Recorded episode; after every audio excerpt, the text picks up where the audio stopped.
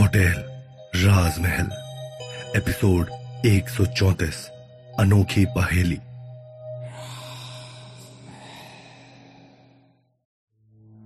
दिव्या और विशाल को ऐसा लग रहा है जैसे आज इस लड़की की आत्मा उन दोनों की जान ले ही लेगी। वो दोनों होटल, राजमहल में बंद है और वो लड़की हाथ धोकर उनके पीछे पड़ी हुई है। वो हर तरफ़ से विशाल को अपना गुनहगार समझ रही है, जबकि विशाल इस बात से पूरी तरह से बेखबर है कि उसने क्या किया है। विशाल और दिव्या उसे देखते ही भागने लगते हैं कि तभी उनके आश्चर्य की कोई सीमा नहीं रहती, क्योंकि उनके सामने अब एक और लड़की खड़ी होती है। वो लड़की भी काफ़ी गुस्से में विशाल की ओर देख रही होती है। जैसे आज वो विशाल को खत्म कर देगी। विशाल और दिव्या अपने सामने और पीछे दो अलग अलग लड़कियों की आत्माओं को देखकर दूसरी ओर भागने लगते हैं कि तभी उनके सामने एक और लड़की आ जाती है। इसी तरह विशाल और दिव्या को अपने चारों तरफ़ अलग अलग लड़कियों की आत्माएँ दिखाई देने लगती हैं। वो सभी गुस्से में उन दोनों को देख रही होती हैं। और धीरे धीरे उनकी ओर ही बढ़ती चली जा रही होती है। दिव्या और विशाल का डर के कारण शरीर बुरी तरह से कांपने लगता है। दिव्या नम आँखों से विशाल की ओर देखती है। शायद अब हम नहीं बचेंगे विशाल? विशाल दिव्या की आँखों में आँसू देखकर बहुत बेबस महसूस कर रहा होता है। लेकिन एक आत्मा से वो भी कैसे दोनों को बचाए, उसे कुछ समझ में नहीं आ रहा होता है। वो बस दिव्या को कसकर गले से लगा लेता है और दोनों अपनी आँखें बंद कर लेते हैं। लेकिन कुछ ही देर बाद अचानक से पूरे होटल राजमहल का माहौल शांत हो जाता है। ऐसा लगने लगा जैसे वहाँ पर कुछ हुआ ही ना हो। होटल राजमहल का सामान भी हिलना बंद हो गया और वो आंधी भी पूरी तरह से शांत हो गई। पूरे होटल राजमहल में सिर्फ़ दिव्या और विशाल की सांसों की आवाज़ ही सुनाई दे रही है। डरते डरते विशाल और दिव्या अपनी आँखें खोलते हैं। अपने चारों तरफ़ नज़र दौड़ाने के बाद दिव्या ने धीरे से विशाल से कहा, विशाल, लगता है वो लड़की यहाँ से जा चुकी है। धीमे धीमे कदमों के साथ दिव्या और विशाल चारों तरफ़ देखते हुए रिसेप्शन डेस्क की ओर बढ़ने लगते हैं। कि तभी अचानक से वो लड़की की आत्मा ठीक उनके सामने आकर खड़ी हो जाती है और उसे देखते ही उन दोनों की चीख निकल गई।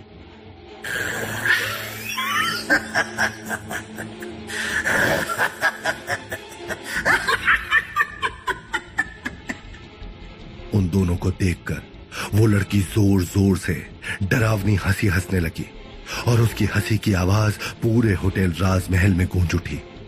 ऐसा लग रहा है जैसे होटल राजमहल की दीवारें भी दिव्या और विशाल के ऊपर हंस रही हों। विशाल कुछ करो। घबराहट के मारे दिव्या के मुँह से कुछ भी नहीं निकल रहा है। विशाल ने उस लड़की के सामने आते ही दिव्या का हाथ पकड़कर उसे अपने पीछे छुपा लिया। वो लड़की भयानक हँसी हंसती हुई दिव्या और विशाल की तरफ़ बढ़ने लगी। इससे पहले कि वो उनके पास पहुँच पाती। अचानक से घड़ी में साढ़े तीन बजने की टन आवाज़ हुई और पल भर में पूरा होटल राजमहल आग की लपटों से घिर गया। दिव्य और विशाल को पहले कभी साढ़े तीन बजने की इतनी खुशी नहीं हुई थी जितनी आज हो रही है। जैसे ही होटल राजमहल आग की लपटों से घिरने लगा, तभी अचानक से उस लड़की की शक्तियाँ कम होने लगी। और वो आग की लपटों में घिरने लगी।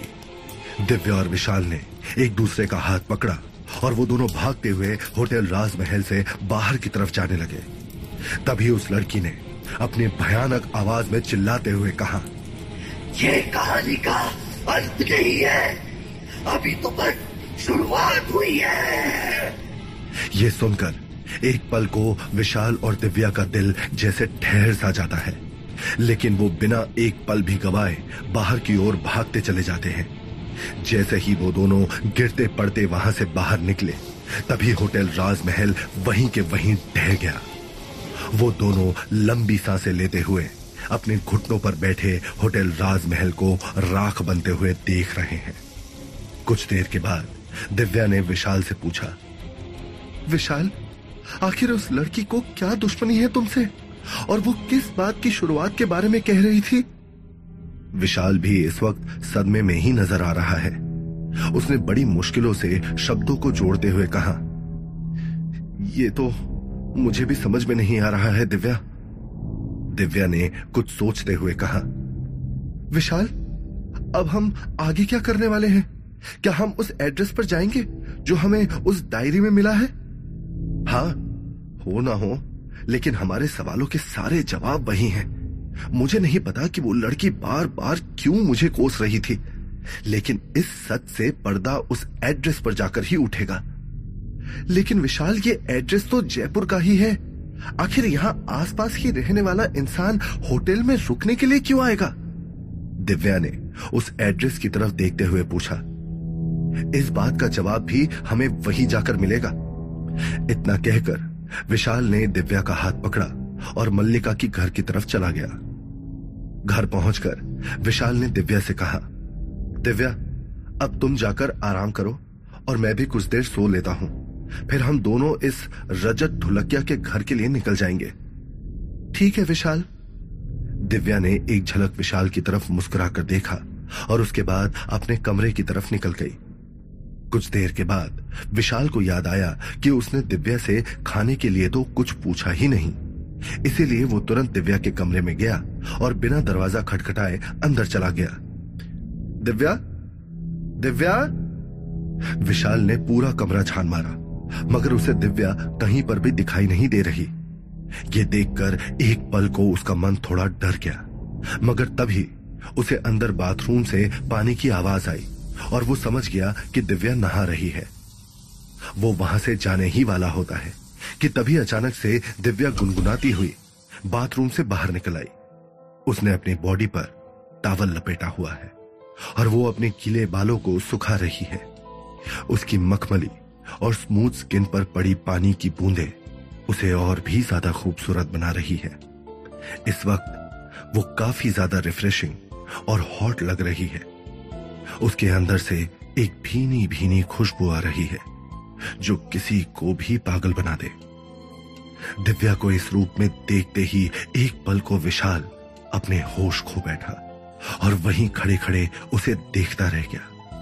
उसे ऐसा लग रहा है जैसे वक्त वहीं पर रुक गया हो और वो अपनी जगह से हिल भी नहीं पा रहा।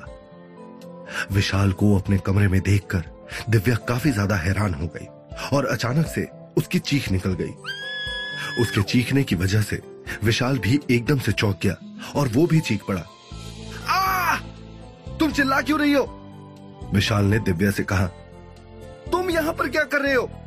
दिव्या ने चिल्लाते हुए विशाल से पूछा, उस वक्त दिव्या को बेहद शर्म आ रही है और वो अपने हाथों से अपने शरीर को ढकने की कोशिश कर रही है। मैं तो तुमसे ये पूछने के लिए आया था कि तुम खाने में क्या खाओगी? मैं ऑर्डर कर देता हूँ। मुझे क्या पता था कि तुम नहा रही हो? विशाल ने खिसियाते हुए जवाब दिया। अब तो पता चल गया ना। खैर, छोड़ो ये। और सुनो, खाना मैं घर पर ही बनाऊँगी। बस तुम अभी के अभी कमरे से बाहर जाओ। तुम्हें शर्म नहीं आती? एक लड़की के कमरे में बिना नौक घुसे चले आए? बड़े आए। दिव्या ने अपनी नज़रें इधर उधर घुमाते हुए कहा, वो इस वक्त ठीक से विशाल से नज़रें मिला भी नहीं पा रही है। लेकिन विशाल की नज़रें दिव्या के ऊपर से हट ही नहीं रही है। ऐसा लग रहा है, जैसे उसका अपने ऊपर कोई बस ही ना हो।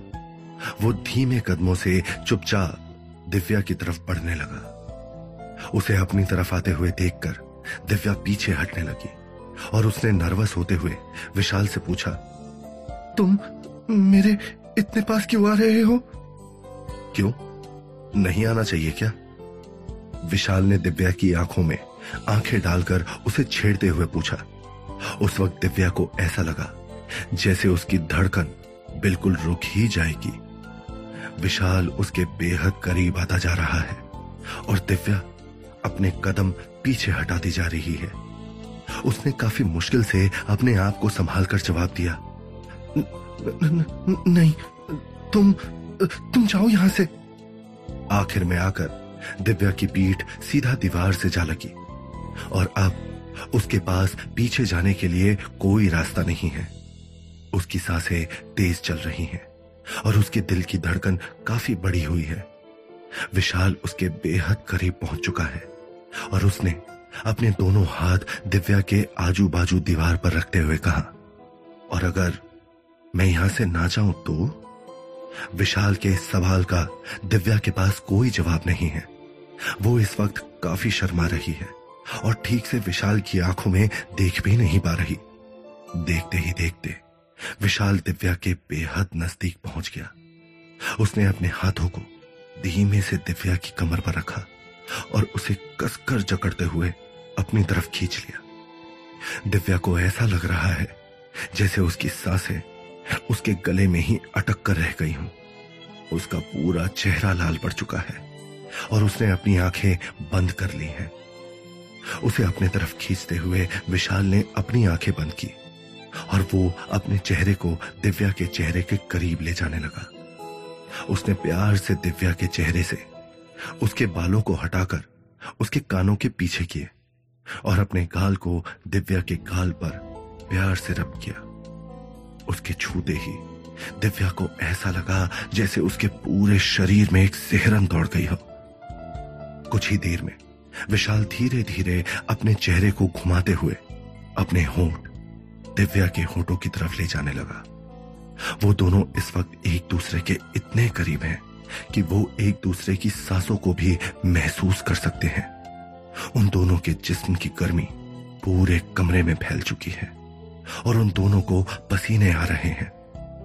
वो दोनों एक दूसरे की तड़प को साफ़ महसूस कर सकते हैं और वो एक दूसरे के लिए पागल हो उठे हैं। विशाल धीरे धीरे अपने होठ दिव्या के होठों से मिलाने लगा। मगर इससे पहले कि वो कुछ और कर पाता, दिव्या ने धीरे से धक्का मारकर उसे खुद से अलग किया और भागकर वहाँ से जाने लगी। मगर तभी अचानक से विशाल का हाथ दिव्या के टावल में उलझ गया और उसका टावल उतरकर नीचे ज़मीन पर गिर गया। विशाल ने तुरंत अपनी आँखें बंद कर ली और अपना चेहरा नीचे झुका लिया। दिव्या तुरंत चीख उठी और अपने हाथों से अपने आप को ढकने की कोशिश करने लगी, मगर विशाल ने उसे शांत कराते हुए कहा दिव्या, तुम शांत हो जाओ, तुम शांत हो जाओ, डरो मत। देखो देखो, मेरी आँखें बंद है और मैं तुम्हारी तरफ़ देख भी नहीं रहा हूँ। दिव्या ने देखा तो विशाल ने सच में अपनी आँखें बंद की हुई हैं और उसका चेहरा नीचे झुका हुआ है। विशाल ने अपनी बंद आँखों से ही नीचे झुककर ज़मीन पर पड़ा हुआ वो टावल उठाया और अपना हाथ आगे बढ़ाकर दिव्या को दे दिया। दिव्या ने तुरंत टावल अपने चारों तरफ़ लपेट लिया और विशाल बिना कुछ बोले अपना चेहरा दूसरी तरफ़ किए वहाँ से चला गया। विशाल का यह रूप देखकर दिव्या के चेहरे पर एक सुकून भरी मुस्कान आ गई। आज दिव्या उसके सामने बिना कपड़ों की थी। मगर फिर भी विशाल ने ऐसा कुछ भी नहीं किया, जिससे बाद में उन दोनों को पछताना पड़े। आज दिव्या के मन में विशाल के लिए इज़्ज़त और सम्मान और भी ज़्यादा बढ़ गया। दोपहर में वो दोनों रजत के घर के लिए निकल गए। रजत का एड्रेस जयपुर के बीचों बीच एक बाज़ार का है। दिव्या और विशाल उस बाज़ार में पहुँच गए और एक दुकान पर जाकर पूछा भाई साहब ये रजत ढोलकिया का घर कहाँ पर है? अरे वो यहाँ से दो गली छोड़ते ही एक हवेली है वही रजत ढोलकिया की हवेली है। आ, शुक्रिया भाई साहब. दिव्या और विशाल रजत के घर की तरफ़ निकल गए। रास्ते में दिव्या ने विशाल से पूछा लेकिन विशाल उस एड्रेस में लड़की का नाम और पता तो लिखा ही नहीं है। हम जाकर उस रजत से पूछेंगे क्या? ये तो हमें उससे मिलकर ही पता चलेगा। हमें कैसे ना कैसे करके पता लगाना होगा कि उसके मन में क्या चल रहा है। आखिर वो किस तरह से होटल राजमहल और उस लड़की से जुड़ा हुआ है? विशाल ने चलते चलते जवाब दिया। वहाँ पहुंचकर उन्होंने देखा कि रजत ढोलकिया के नाम से एक बहुत बड़ी हवेली है। जो किसी राजा महाराजा के किले से कम नहीं लग रही उसे देखकर दिव्या और विशाल की आँखें फटी की फटी रह गई वो जैसे जैसे अंदर जाने लगे वैसे वैसे उस हवेली की शान और शौकत देखकर उनकी आँखें और भी ज़्यादा बड़ी होती गईं। अंदर जाकर उन्होंने देखा कि एक आदमी अपनी गोद में छोटा सा बच्चा लिए हँसते हुए बाहर आया है और उन दोनों को देखकर उसने उस बच्चे को अपनी गोद से नीचे उतारा और घर के अंदर भेज दिया। दिव्या और विशाल ने देखा कि ये वही आदमी है जो उस लड़की के कमरे से बाहर निकला था। उसके बाद उसने दिव्या और विशाल की तरफ़ देखकर पूछा हाँ जी आ, आप लोग कौन है? वो आदमी देखने में बेहद सभ्य और पढ़ा लिखा लग रहा है। उसे देखकर कहीं से भी नहीं लग रहा कि वो किसी लड़की के खून में शामिल हो सकता है। विशाल ने उसकी बात का जवाब दिया। जी, मेरा नाम विशाल है और ये दिव्या है। हम दोनों होटल राजमहल से आए हैं। हमें आपसे कुछ ज़रूरी बात करनी है। होटल राजमहल का नाम सुनते ही रजत के चेहरे के हाव भाव काफ़ी ज़्यादा बदल गए।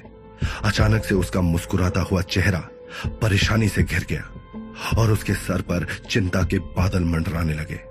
उसके माथे पर पसीने की बूंदें छलक आई। और वो अपने चेहरे से पसीना साफ़ करने लगा। उसने बेहद ध्यान से दिव्या और विशाल की तरफ़ देखा और कहा हाजी, बताइए, क्या कहना है आपको?